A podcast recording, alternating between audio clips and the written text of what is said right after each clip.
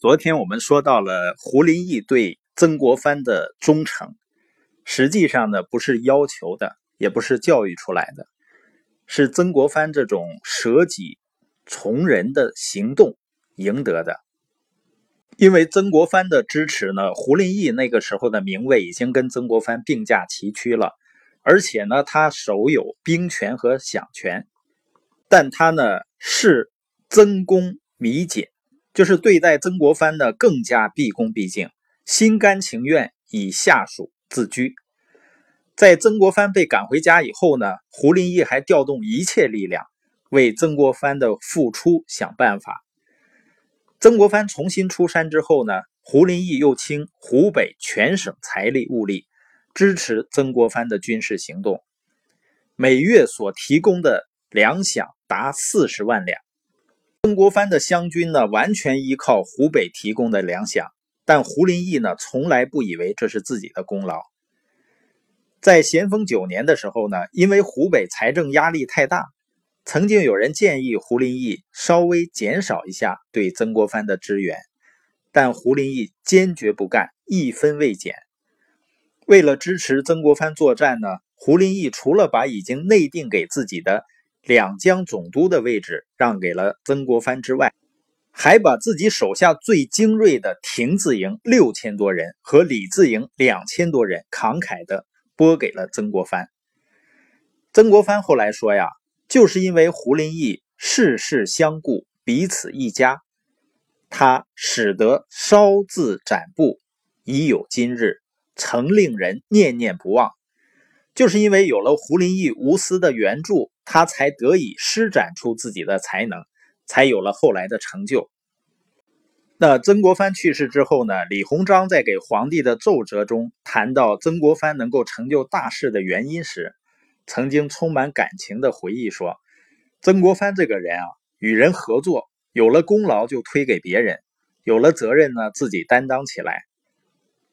所以他会令下属非常感动。一个领导者有了好处老是推给你，有了问题老是自己担着，这样的领导时间长了，做下属的怎么会不感动呢？应该说呀，晚清到了曾国藩的时代已经属于所谓的末世了，人心不古，人人都在意自己的得失，很少有人会替别人考虑。但曾国藩通过自己的行为呢，从影响周围的人开始，转移了这种风气。江苏巡抚何璟呢，在曾国藩去世以后给皇帝的奏折中也说过一段话，大致的意思说啊，过去我在曾国藩大营中呢，每次听他谈起安庆会战的事情，总是听说谋划的功劳是胡林翼，作战的功劳是多隆阿等，却没有一句话提到自己的弟弟曾国荃。谈到捻军的习劳耐苦呢，总是说自己连曾亲王的1程2程都比不上。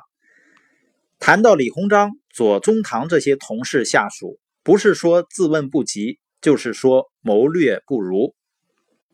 他在给朝廷的奏折是这样写的，给朋友的信函中也是这样写的，这可不是我一个人私下的评论啊。曾国藩在谈到一个领导者如何让下属心服口服的时候，说了8个字，功不独居，过不推诿。有了功劳不要马上一个人独占，有了责任呢不要马上推诿给别人。实际上呢，曾国藩和左宗棠的交往才真正体现了他把术的功夫修炼到登峰造极的地步。左宗棠呢曾经在曾国藩最早组建湘军的时候嘲笑曾国藩，说他是一个书呆子，根本呢就看不上曾国藩。后来左宗棠得罪了人，招致杀身之祸。曾国藩不仅上奏朝廷救出了左宗棠，而且在他的帮助和保举下呢，用3年的时间，左宗棠呢从一个帮办军务变成了浙江巡抚，成为了封疆大吏。所以呢，曾国藩是有恩于左宗棠的。但是呢，打下南京之后呢，却出现了右天王的问题。右天王呢是天王洪秀全的儿子。南京城被破的时候呢，忠王李秀成就保护右天王往外冲，结果呢，突围的过程中冲散了，李秀成呢落入湘军之手。曾国藩便亲自审问李秀成，询问右天王的下落。李秀成的判断呢，就是右天王16、17岁的孩子从来没有出过南京城一步，根本没有生存能力，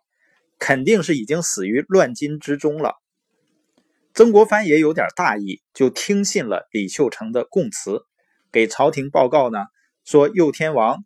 纵未毙于烈火，亦必死于乱军，当无一役。没想到几个月之后啊，右天王却在江西被发现了。江西巡抚当时是沈葆桢，沈葆桢呢跟曾国藩有些矛盾，便把事情捅给了左宗棠。于是呢，左宗棠跟沈葆桢一唱一和，说是曾国藩所报右天王已死之事不实。如果这一次右天王不是在江西被发现了，那么太平天国很可能会死灰复燃等等。那曾国藩打下南京以后啊，跟朝廷的关系已经非常紧张了，因为功高震主嘛。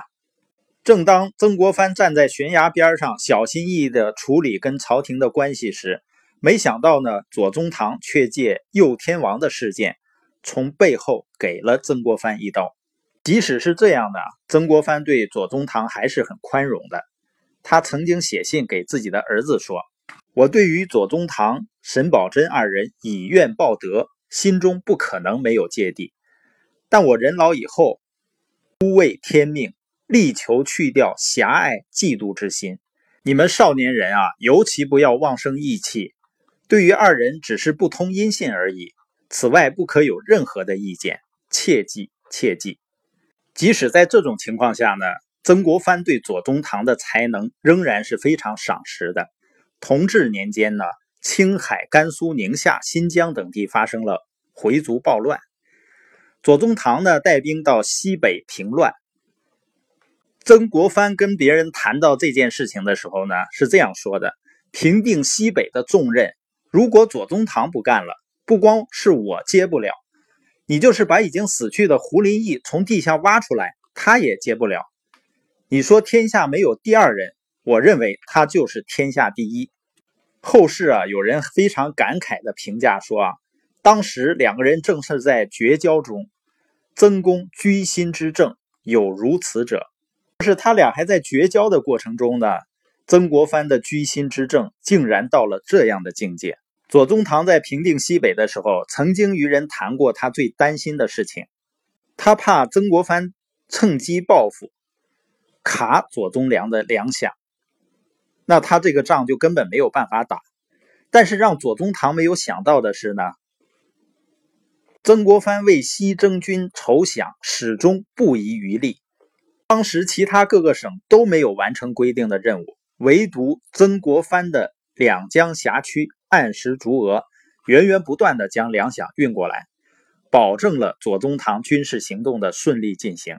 曾国藩还把湘军裁撤之后剩下的最后一支精锐的部队，也就是老湘营，全部交给左宗棠使用。左宗棠呢，也最终平定了西北，收复新疆，成了民族英雄。平定西北之后呢，左宗棠做了陕甘总督，住在兰州。这时候曾国藩已经去世了。有一次呢，左宗棠跟一位幕僚聊天，聊着聊着呢，谈起了曾国藩。